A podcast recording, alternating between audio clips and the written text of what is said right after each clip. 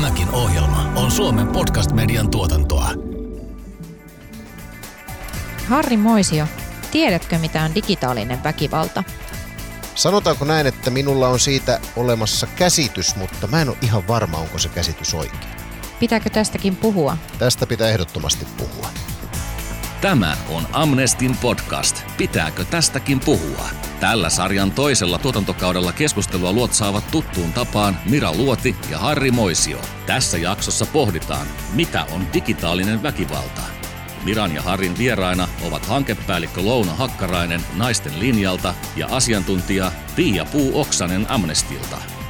Joka kolmas 16-34-vuotias nainen Suomessa on joutunut häirinnän tai epäasiallisen lähestymisen kohteeksi netissä. Suomessakin ollaan nyt syyteoikeutta muuttamassa laittoman uhkauksen osalta, joka tulee vaikuttamaan siihen, että verkkoväkivalta tunnistetaan paremmin. Harri, oletko sä kokenut digitaalista väkivaltaa? Kyllä mä jossain määrin olen, tai ainakin siltä se on sillä hetkellä tuntunut. Olen saanut rankkaa palautetta, joka ei ole millään tavalla liittynyt ammatillisiin asioihin. On haukuttu ulkonäköä, on haukuttu elämäntyyliä, elämäntapoja. Se tuntuu pahalta, on kuitenkin päässyt aika vähällä. Mira, oletko sinä kokenut? Mä voin al- allekirjoittaa nämä edellä mainitut ja sen lisäksi vielä ne ei-toivotut dickpikit. Ne tuntuu aina pahalta. Mitä on digitaalinen väkivalta? Siitä keskustelemme tässä jaksossa ennen kuin pääsemme vieraiden seuraan puheenvuoro Amnestin Iina Lindemanille. Naisiin ja tyttöihin kohdistuva väkivalta on syrjintää sukupuolen perusteella. Se kumpuaa yhteiskunnallisesta epätasa-arvosta sukupuolten välillä. Väkivalta ei jää enää vain kodin seinien sisälle, sillä digitaaliset laitteet antavat uudenlaisen mahdollisuuden kumppanin vainoamiseen ja uhkailuun. Parisuhteessa digitaalinen väkivalta etenee harmittomalta tuntuvasta kiinnostuksesta pisteeseen, jossa naisen entinen tai nykyinen kumppani pyrkii ottamaan kaikki viestintävälineet kontrolliinsa. Naisiin kohdistuva väkivalta ei kuitenkaan rajaudu vain lähisuhteisiin. Suuri osa yhteiskunnallisesta keskustelusta käydään nykyään verkkoympäristössä. Siellä esimerkiksi poliittisesti aktiiviset naiset joutuvat verkkoväkivallan uhreiksi, jonka tavoitteena on vaientaa ja saada naiset pelkäämään. Amnestin tutkimusten mukaan 41 prosenttia verkkoväkivaltaa kokeneista vastaajista tunsivat fyysisen turvallisuutensa uhatuksi. Olipa kyse sitten digitaalisesta väkivallasta tai verkkoväkivallasta, pelko seuraa uhria kaikkialle. Se pelko on otettava tosissaan. Digitaalinen väkivalta on hyvin modernin kuuloinen termi, mutta mitä digitaalinen väkivalta käytännössä tarkoittaa Amnesty Internationalin sukupuoleen ja seksuaalisuuteen perustuvan syrjinnän asiantuntija Pia Puu? Digitaalinen väkivalta ö, viittaa erilaisiin digitaalisiin laitteisiin, joita käytetään väkivallan välineinä. Ö, mä ehkä tässä yhteydessä jo heti tähän alkuun teen tämmöisen erottelun, että, että usein menee sekaisin verkkoväkivalta, vihapuhe ja digitaalinen väkivalta ja jotkut muut sellaiset niin sanotut uudet käsitteet. Ja oikeastaan se, että kun me puhutaan verkkoväkivallasta, joka on ehkä tänään tässä keskustelussa se minun tonttini, mistä, mistä mä ammennan ja kohta sanon, että miksi, niin ää, usein sotketaan vähän näitä kahta, digitaalinen väkivalta ja verkkoväkivalta. Mutta siis verkkoväkivalta viittaa niihin alustoihin, joissa väkivaltaa harjoitetaan, jossa, jossa vihapuhetta käytetään. Ja kuten sanoin, digitaalinen väkivalta niihin eri teknologian, digitaalisen teknologian mahdollistamiin välineisiin ja väyliin, mutta ei poissulkien täysin alustojakaan, mutta ehkä se niin kuin painottuu enemmän sinne ää, välineiden puolelle, vaan mitä mieltä sä oot, Louna? Niin, no mä ehkä ajattelen sitä digitaalisen väkivallan ää, käsitettä niin kuin, sitä kautta, että sitä tavallaan väkivaltaa on niin kuin, tyypillisesti äm, tavallaan eroteltu sen tai määritelty sen niin kuin keinon mukaan, että puhutaan henkisestä väkivallasta ja fyysisestä väkivallasta, niin tämä digitaalisen väkivallan käsite niin kuin ehkä sit kiinnittää huomioon siihen, että just uusia teknologioita, mm, digitaalisia teknologioita voidaan käyttää niin kuin, äh, väkivallan välineenä ja niillä on ehkä ihan uudenlaisia niin kuin seurauksia ihmisille ja sitten toisaalta on, on tämmöisiä just uusia niin kuin net, netissä uudenlaisia tiloja, missä, niin kuin, missä tota, niin, väkivaltaa myös tapahtuu. Niin Louna Hakkarainen, naisten linjan hankepäällikkö. Digitaalinen väkivalta käsitteenä, oliko sitä olemassa edes ennen tyyliin 90-lukua? Öm, no mun tietääkseni tavallaan mä itse olen erikoistunut ähm, tai perehtynyt erityisesti niin kuin parisuhdeväkivallan digitalisoitumiseen tai lähisuhdeväkivallan digitalisoitumiseen.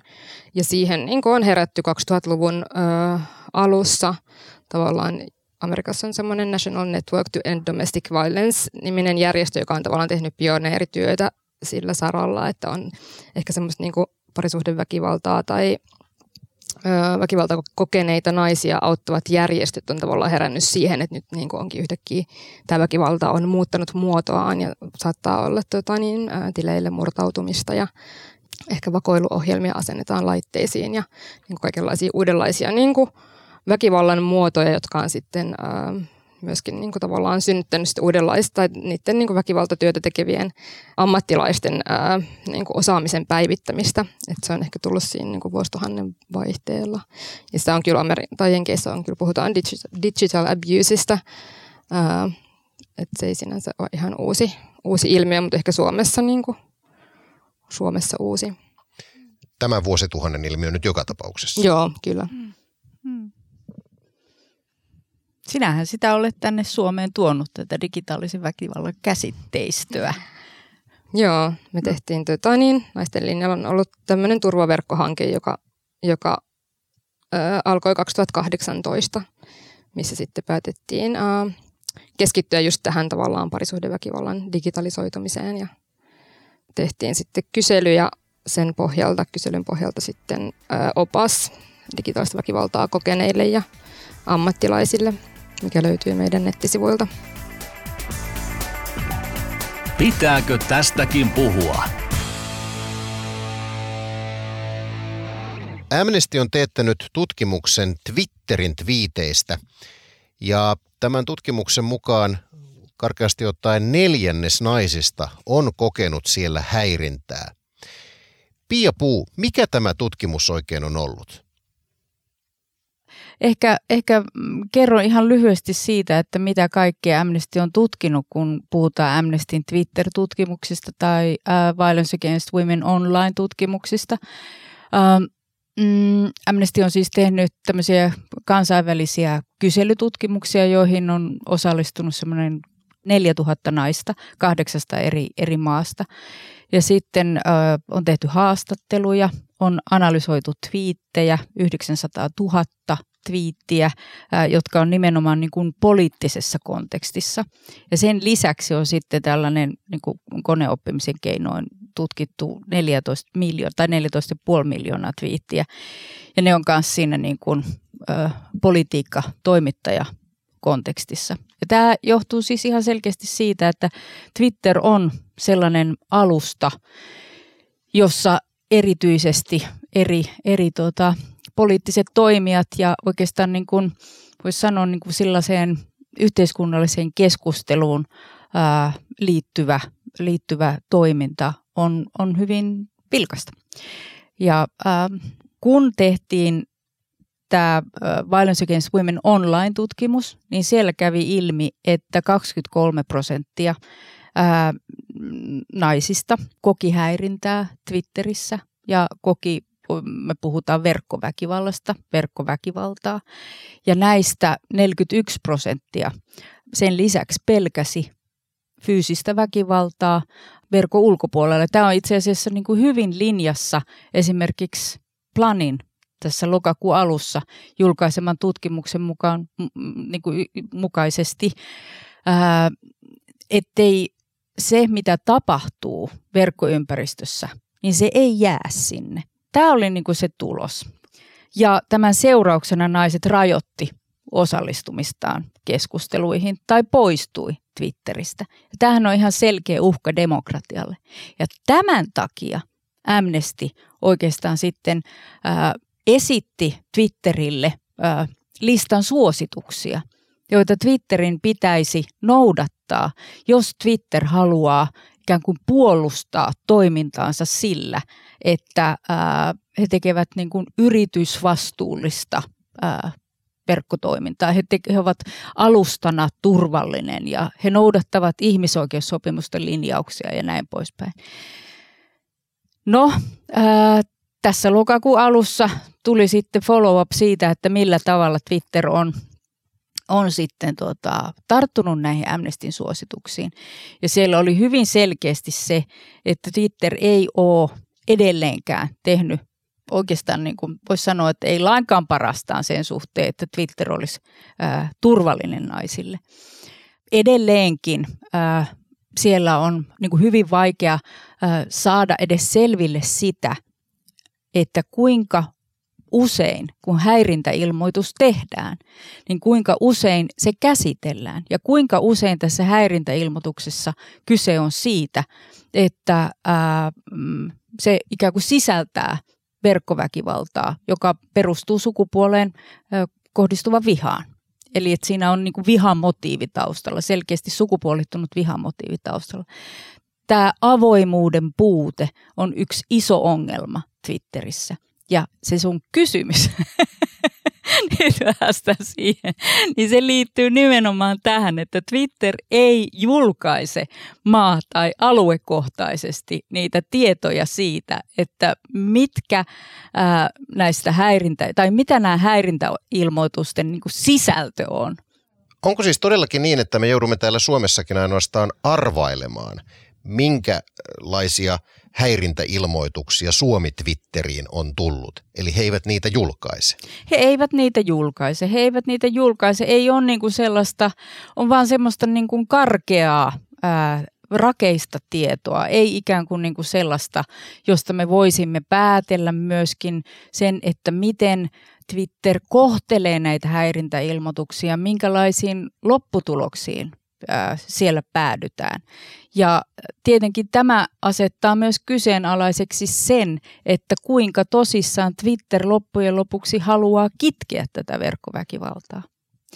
Ja nyt mä sanon sen asian, mikä mun mielestä on niin kuin tärkeä ymmärtää, että kun me puhutaan tässä ohjelmassa nyt digitaalisesta väkivallasta parisuhteessa ja verkkoväkivallasta, niin mun mielestä se on loogista ää, muun muassa sen takia, että millä tavalla verkkoympäristössä, Twitterissä, Instagramissa, somealustoilla puhutaan, mitä kieltä käytetään, niin se ei heijasta todellisuutta, vaan se rakentaa todellisuutta.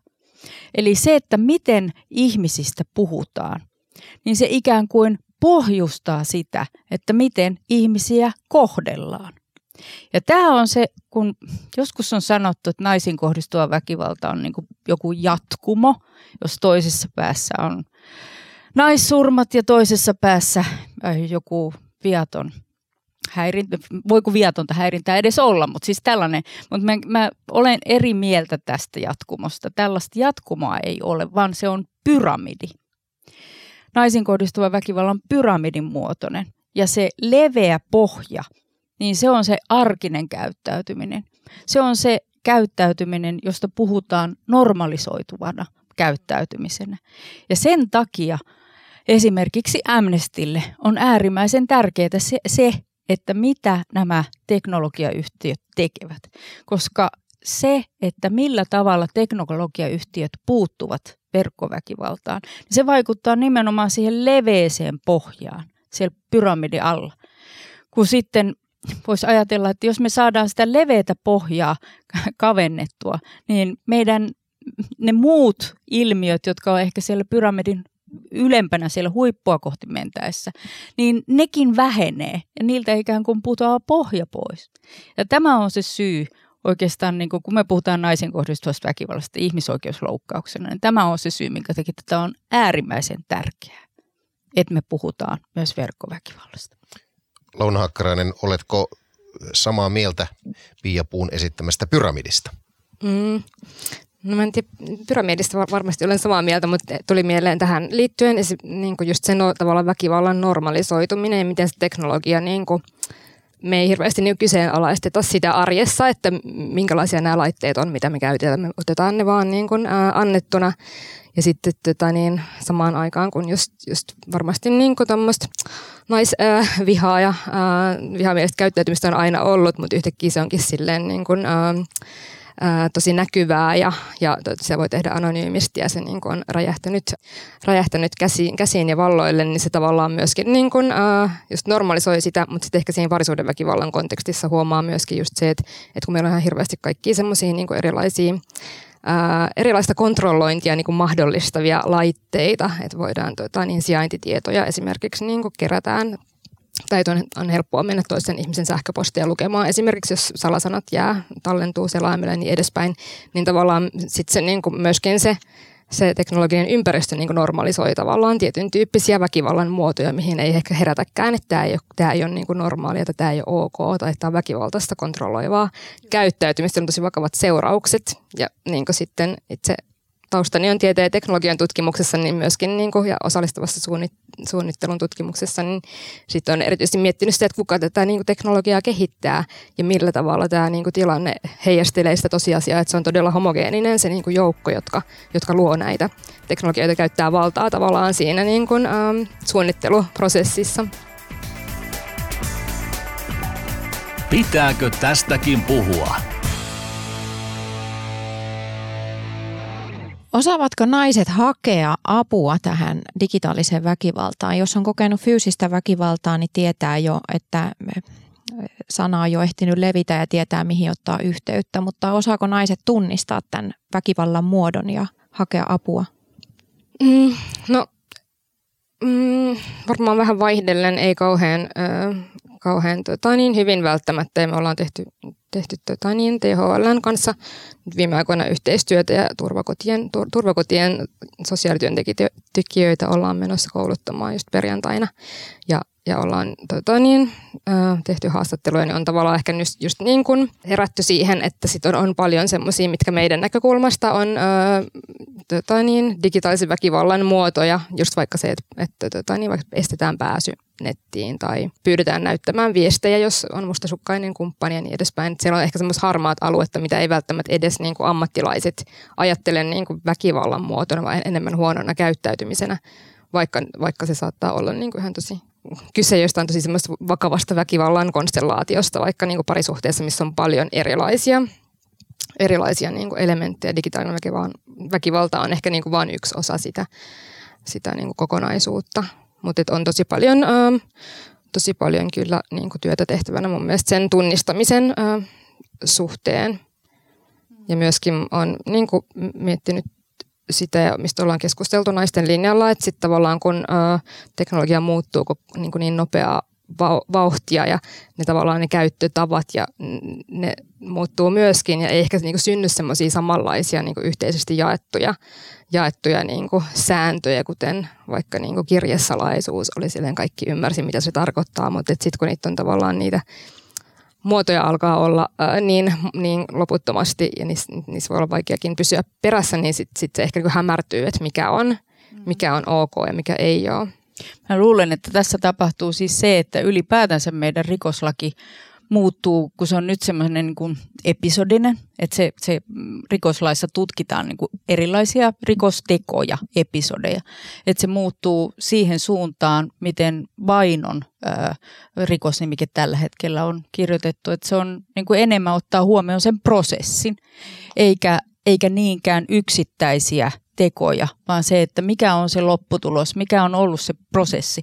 Koska jos katsoo no se tutkimuksissasi esiin nostamat seikat, niin sehän on hyvin usein sellainen niin kuin kumuloituva tilanne, joka sitten kaventaa huomattavasti sen väkivallan kohteen eli naisen, tytön elintilaa ja, ja luo pelkoa. Eli itse asiassa vastaa aika hyvin sitä, että mitä vainon rikosnimikkeeseen on kirjoitettu siitä, että miten vaino tunnistetaan. Siinähän on keskeisenä se, että, että mm, tuntee pelkoa siinä määrin, että se haittaa elämää, että se muuttaa elämää.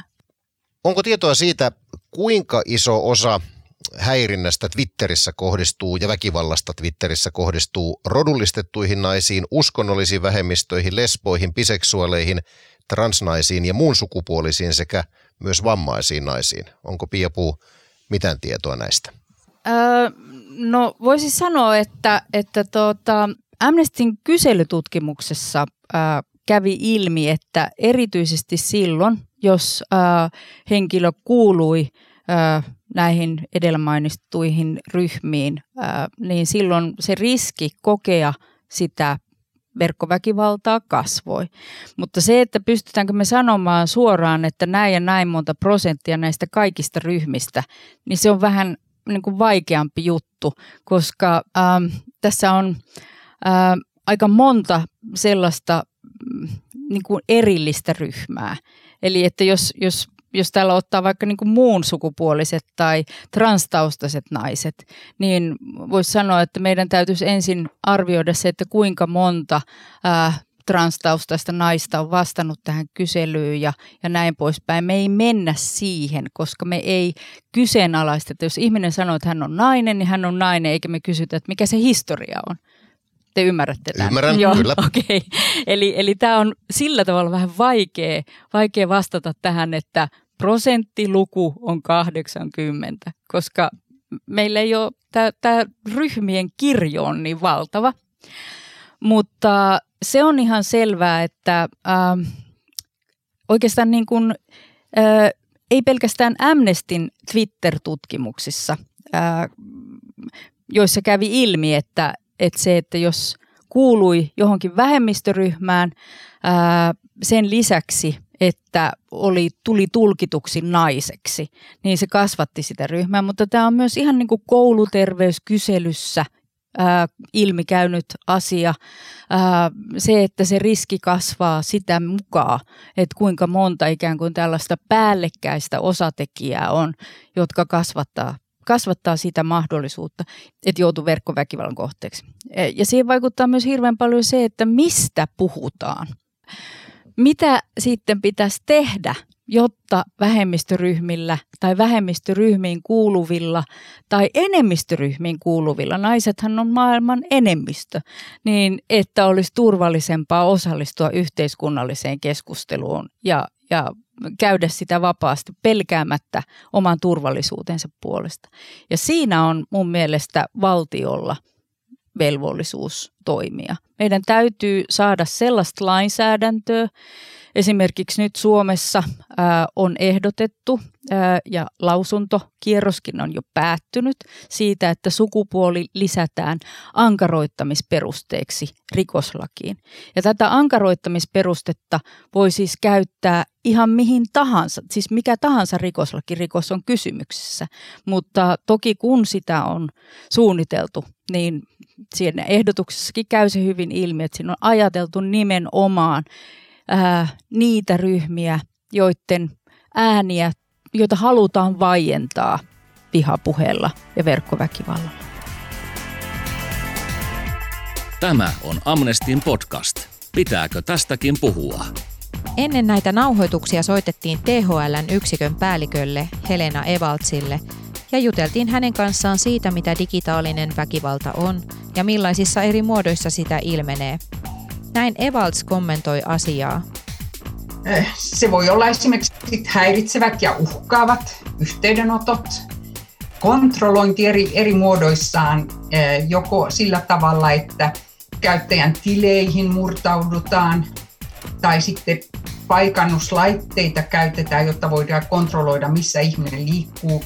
Ja, ja tosiaan hyödynnetään sillä tavalla asiakkaan sijaintia tai ihmisten sijaintia ja sitten tietysti voi arkaluontoisia tietoja tai kuvamateriaalia levittää joko sillä tavalla, että se on myös tapa uhkailla toista ihmistä tai halveksia tai, tai muuten toimia huonosti toista kohtaan sillä tavalla. Salakuuntelu, salakatselukin on, on, sitäkin tapahtuu. Identiteettivarkauksia, esimerkiksi että lähetetään toisen nimissä tietoja eri tahoille, voi olla jopa viranomaisille.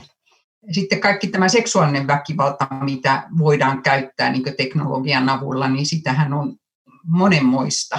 Seksikuvien tai sitten ihan niin pyytää toista hyväksikäyttä, niin hyväksikäyttämään, seksuaalista hyväksikäyttöä, mitä tapahtuu sitten netin avulla.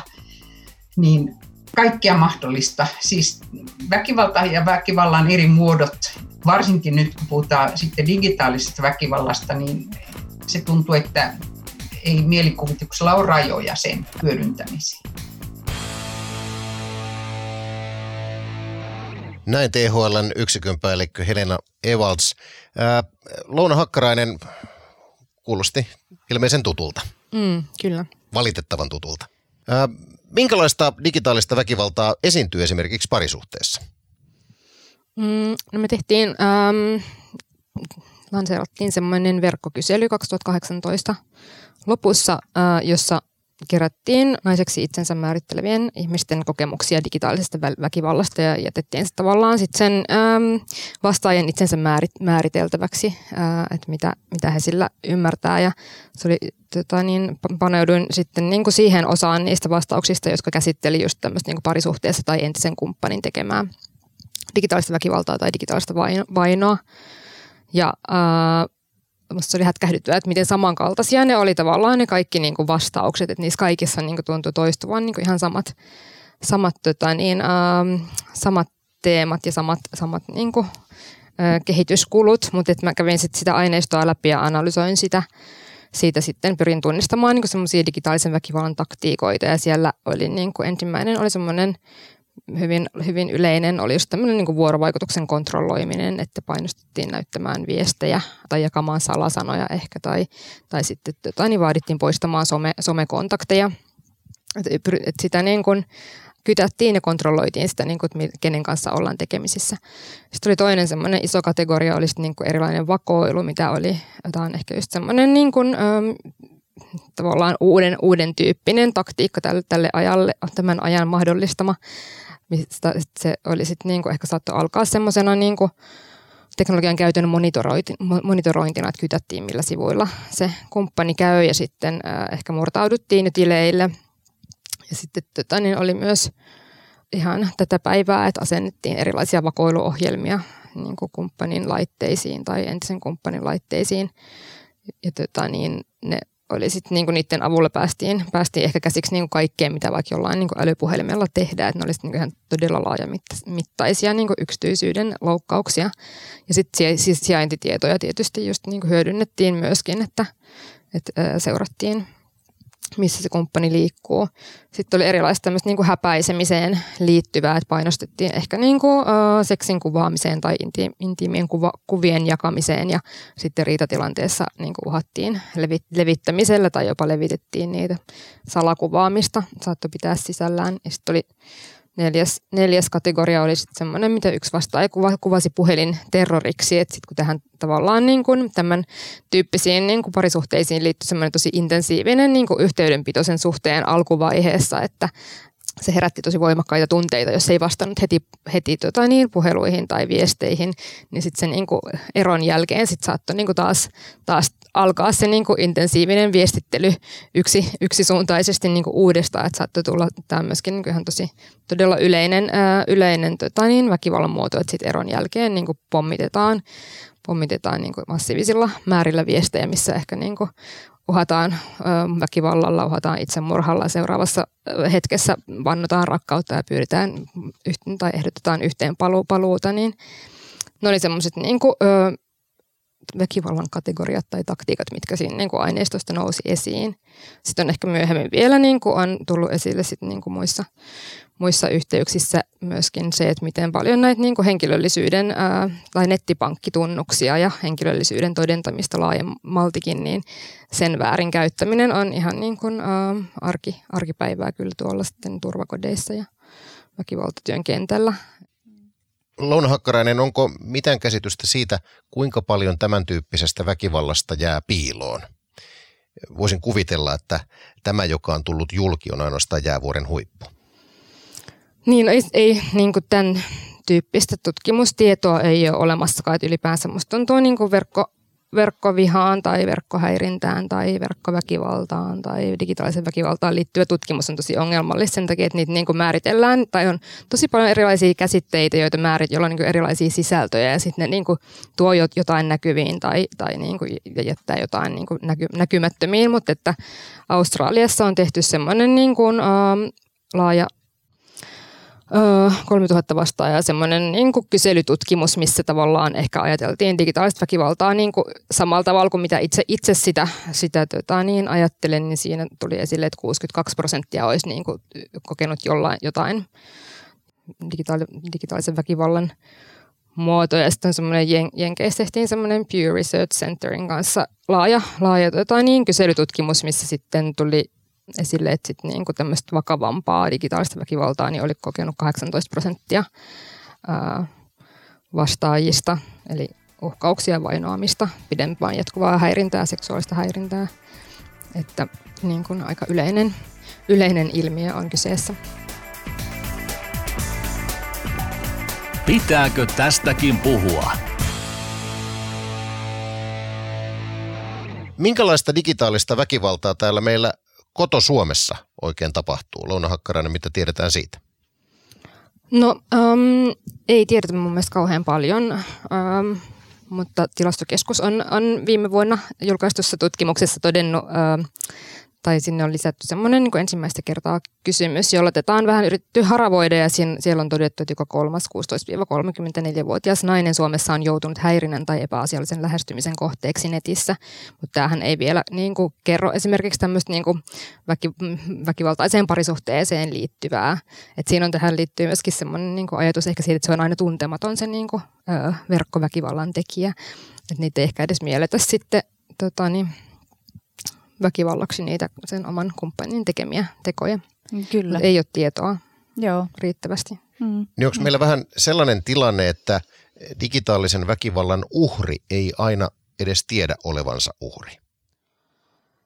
Mm, no voi olla, vaikka tota niin, ähm, musta sitten taas kun oli tämä verkkokysely, niin siinä, siinä musta oli yllättävää, että miten hyvin niin kun, äh, nämä naiset, jotka vastasivat siihen kyselyyn, niin tunnisti niin kun, äh, tiesi tasan tarkkaan, että mitä, mitä on, miten on toimittu väärin ja pystyi tosi yksityiskohtaisesti kuvaamaan niitä niin kuin erilaisia niin kuin keinoja, että, mutta että on, Musta että se on ehkä varmasti, niin kuin ehkä voi olla vaikea tälle väkivallan kokijalle tunnistaa sitä, mutta erityisesti musta tuntuu, että niin kuin lähipiirille oli, oli tota niin hankalaa ymmärtää, että mistä on kyse.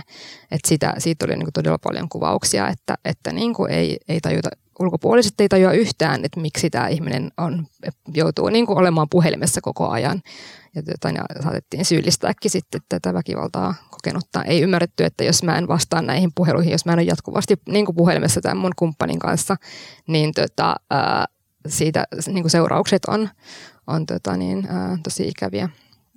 Et siinä ei ollut vaihtoehtoa. Ja ammattilaiset myöskin niin kuin tunnistamisessa on, on haasteita edelleen kun Suomi on tällainen ää, Euroopan mittakaavassa ja eurooppalaisessa vertailussa niin kuin ikävästi kärkisiä sijoja pitävä ää, monessa eri väkivallan muodossa. Ja tyypillisesti niin kuin naisiin kohdistuva väkivalta on se, mikä nostetaan esille, että joka kolmas ää, suomalainen nainen kokenut ää, aikuiselämänsä aikana väkivaltaa, niin tämä vuosi, tämä koronavuosi on vielä erityisesti nostanut parisuhdeväkivalta tilastojen, niin kuin huolta parisuhdeväkivalta-tilastojen muutoksista, koska nyt tilastokeskuksen puolivuotiskatsauksen mukaan niin ää, avopuolisoiden välinen, ää, väliset väkivalta-ilmoitukset poliisille ää, on kasvaneet 67 prosenttia. Ja, ja tämä voisi sanoa, niin kuin, että, että sitten kun puhutaan aviopuolisoista, niin siinä on niin kuin 22 prosenttia, mutta etenkin avopuolisoiden kohdalla tämä on selvästi niin kuin koronakevään aikana tapahtunut kasvu ää, rikosilmoituksissa. Ja, ja niin kuin, kun ajattelee sitä, että digitaalinen väkivalta on parisuhdeväkivaltaa, jota ei tunnisteta, niin se, että mitä tämä tilastokehitys pitää sitten sisällään digitaalisen väkivallan osalta, niin sitä me ei tiedetä. Ja tähän tulisi keinoja kehittää, että tunnistettaisiin ne pahoinpitely, fyysisen pahoinpitelyepisodien lisäksi se, että mitä tämä kokonaisuus, johon liittyy digitaalista väkivaltaa, taloudellista väkivaltaa, seksuaalista väkivaltaa ja sitten se fyysinen pahoinpitely, niin mitä se tarkoittaa uhrin näkökulmasta. No minkälaista apua on tarjolla Suomessa väkivaltaa kohdanneille naisille? No äh, naisten linjan on, on ähm, paikka, jonne voi olla yhteydessä ähm, naiseksi itsensä määrittelevät ihmiset riippumatta siitä, että minkälaista väkivaltaa on kokenut. Ja meillä on elokuussa avautunut sit erityisesti, erityiset turvaverkkopalvelut, jossa on, meillä on kerran viikossa keskiviikkoisin ja torstaisin, torstaisin on niin kuin, puhelin- ja chat-vuoro, mihin, mihin voi olla yhteydessä, sitten, jos on erityisesti niin kuin digitaaliseen väkivaltaan liittyviä kysymyksiä myös ammattilaisille avoinna. Mutta sitten on myöskin on tietysti nollalinja on toinen, toinen tota, 24 7 auki oleva tämmöinen puhelin, puhelinpalvelu. Ensi- ja turvakotien liitolla on paljon, paljon mm. tota, niin, palveluita. Ja sitten tota, jos on, ähm, mikä ehkä, missä, missä tämä teknologia korostuu erityisesti on myös niin kuin eron jälkeinen vaino ja siihen liittyvää työtä tehdään Mikkelissä. Tukikeskus Varjo äh, auttaa tota, niin, äh, tai sinne voi olla yhteydessä. Puhutaan sitten digitaalisesta väkivallasta tai verkkoväkivallasta, niin tulee mieleen, että teknologia kehittyy koko ajan, alustoja tulee aina vain lisää. Pia Puu, onko mitään valoa tunnelin päässä? Jotenkin tuntuu, että tämä väkivallan määrä vaan lisääntyy. Jaa, on, on. Siis mä, mä näkisin, että mm, täytyy myös muistaa se, että mitä tämä teknologia on mahdollistanut. Se on mahdollistanut lisää vapautta. Se on myös vahvistanut demokratiaa, koska ryhmät ja ihmiset, jotka ei aiemmin ole päässyt osallistumaan keskusteluun, niin on päässeet keskusteluun mukaan. Joten, ja sitten jos ajattelee sitä, että meidän lainsäädäntö kuitenkin kehittyy. Ää, Suomessakin ollaan nyt tosiaankin ää, syyteoikeutta muuttamassa laittoman uhkauksen osalta, joka tulee vaikuttamaan siihen, että verkkoväkivalta ainakin näin uskon, niin se tunnistetaan paremmin ja siitä myös nostetaan syytteitä ehkä niin kuin herkemmin, kun syyteoikeus muuttuu, eli se ei ole enää asiaomisterikos.